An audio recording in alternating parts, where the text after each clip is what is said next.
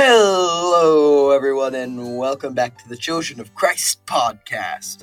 Today is the day that we start the marathon plus one of the Bible.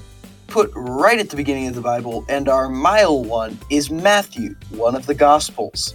The Gospels are located right at the beginning of the Bible and all tell the story of the Messiah, you know, like Jesus, from start to finish. They all have generally the same story, but some will tell different perspectives of the situation or evaluate more on one point than on another one. Matthew, in particular, was written by one of Jesus' apostles, Matthew. I know, right? Creative. His Greek name was Levi, and he started out as a tax collector, so he wasn't a very popular dude. We'll get back to him later. For now, let's start at the very beginning.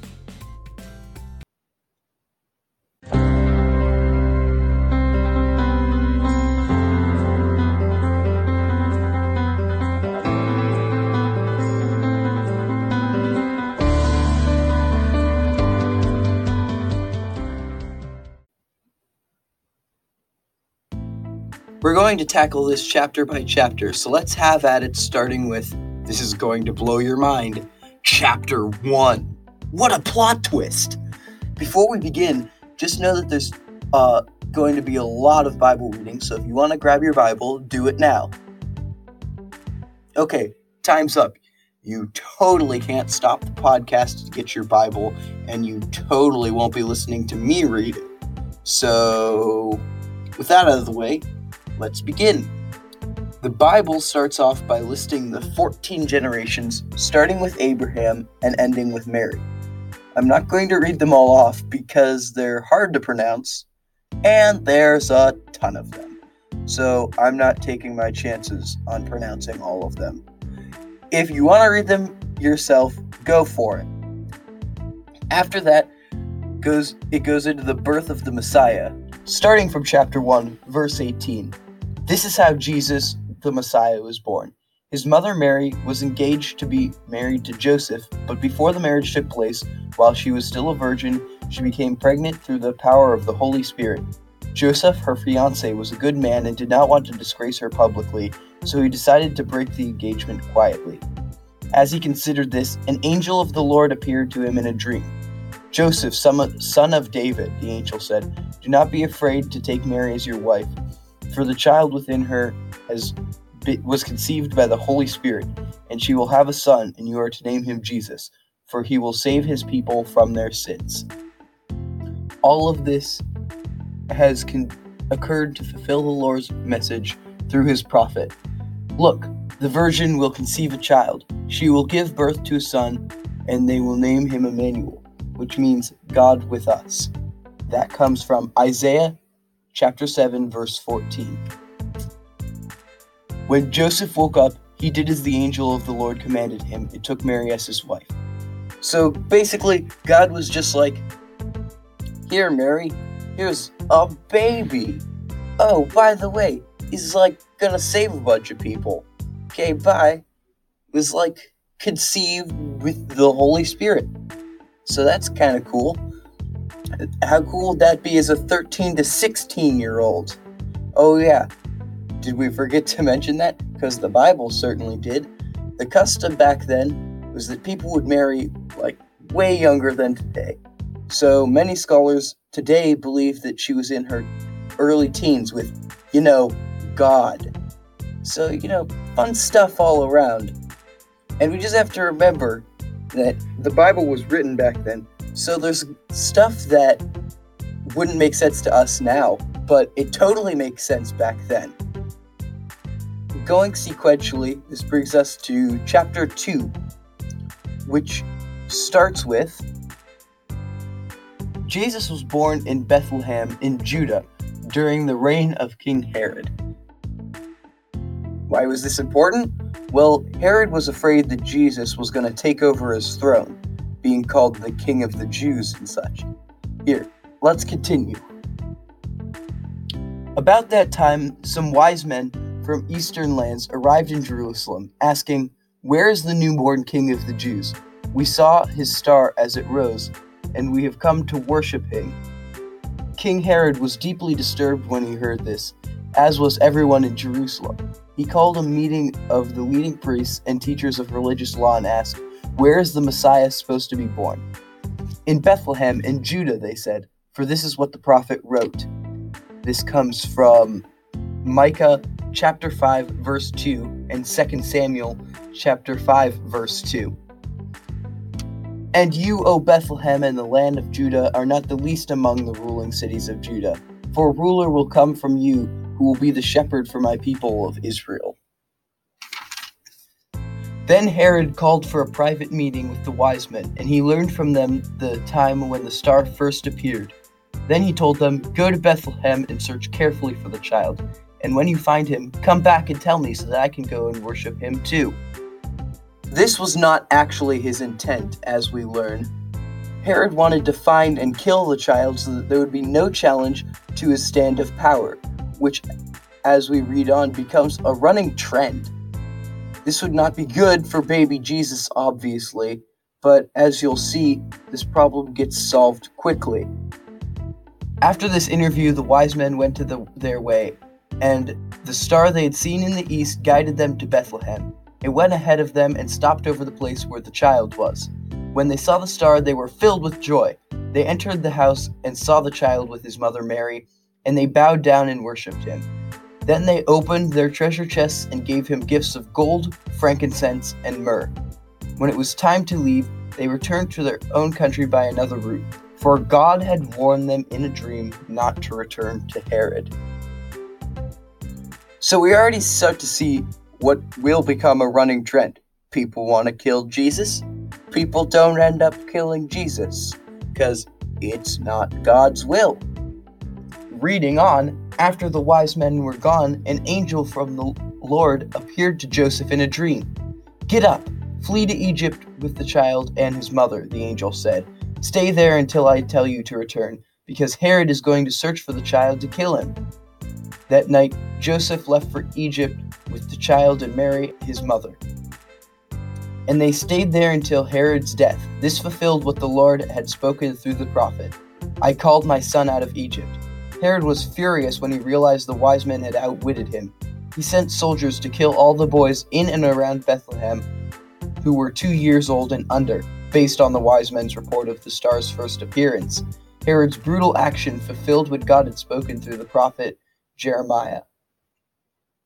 A cry was heard in Ramah, weeping and great mourning. Rachel weeps for her children, refusing to be comforted. Excuse me, refusing to be comforted, for they are dead. Jeremiah 31:15. So Herod gets all mad and he just goes and kills all of the young boys. He was so afraid to lose his power that he just killed everyone. He was so filled with fear, and he thought it was like just acceptable to kill every child because that was important so that he didn't lose his throne. It, it was every child under two, but God couldn't be stopped. After Herod died, Mary and Joseph went back to Nazareth. Going to chapter 3, we start with John the Baptist preaching that the Lord is coming in just a few years. Now, John is a loudspeaker who's very influential. He lives with the wilderness and eats bugs and stuff. But in all, he's a pretty smart dude as far as preaching goes. And he's also the first man described in the Bible to, like, call out the religious leader, leaders in the New Testament, that is. Matthew chapter 3 7 says, But when he saw many Pharisees and Sadducees coming to watch him baptize, he denounced them. You brood of snakes, he exclaimed, who warned you to flee God's coming wrath? Prove by the way you live that you have repented your sins and turned to God. Don't just say to each other, We're safe, for we are descendants of Abraham. That means nothing, for I tell you, God can create children of Abraham from these very stones. Even now, the axe of God's judgment is poised, ready to sever the roots of the trees. Yes, every tree that does not produce good fruit will be chopped down and thrown into the fire. You see, the leaders of the time were huge hypocrites.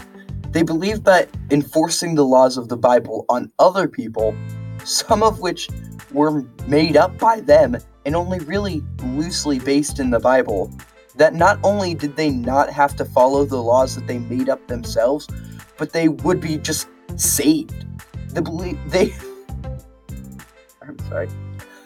They believed that forcing people to follow God would cause them to be saved. We'll see how just We will see just how well that turned out later. The chapter closes uh, a little bit farther in time with John baptizing Jesus, which goes a little bit like this, straight into the Bible, starting with verse 13. Then Jesus went from Galilee to the Jordan River to be baptized by John. But John tried to talk him out of it. I am the one who needs to be baptized by you, he said. So why are you coming to me? But Jesus said, It should be done, for we must carry out all that God requires. So John agreed to baptize him. After his baptism, Jesus came up out of the water, the heavens were opened, and he saw the Spirit of God descending like a dove and settling on him. And the voice from the heaven said, This is my dearly loved Son, who brings me great joy. Then chapter 4 opens up with the temptation of Jesus. I'm going to read straight through this before I continue because it's pretty important. Then Jesus was led by the Spirit into the wilderness to be tempted there by the devil. For forty days and forty nights he fasted and became very hungry. During that time the devil came and said to him, If you are the Son of God, tell these stones to become loaves of bread. But Jesus told him, No, the scriptures say, People do not live by bread alone, but by every word that comes from the mouth of God. Then the devil took him to the holy city Jerusalem, to the highest point of the temple, and said, If you are the Son of God, jump off, for the scriptures say, He will order His angels to protect you, and they will hold you up with their hands so that you won't hurt so that you won't even hurt your foot on a stone. Jesus responded, The scriptures also say, You must t- not test the Lord your God. Next, the devil took him to the peak of a very high mountain and showed him all the kingdoms of the world and their glory. I will give it all to you, he said, if you will kneel down and worship. Get out of here, Satan, Jesus told him, for the scriptures say, You must worship the Lord your God and serve only him. Then the devil went away, and the angels came down and took care of Jesus. The devil keeps trying to trick Jesus with food after he had none for 40 days. Then, with the scripture, then with power. Jesus refuses all of these things in the name of God, only using the word of the Bible against Satan. After this event, angels came down and took care of him, which I mean was pretty cool. And after all this was over, Jesus goes and hears that John has been arrested. And so at this point, Jesus decides to begin teaching he finds his first disciples fishing, as that is what they did for a living. These people were Simon, also called Peter, and Andrew. Farther up the shore, he saw brothers James and John. This is a different John from John the Baptist. With their father, those brothers followed him as well. From here on out, Jesus attracted crowds to hear his teaching and see him cure diseases and perform other miracles.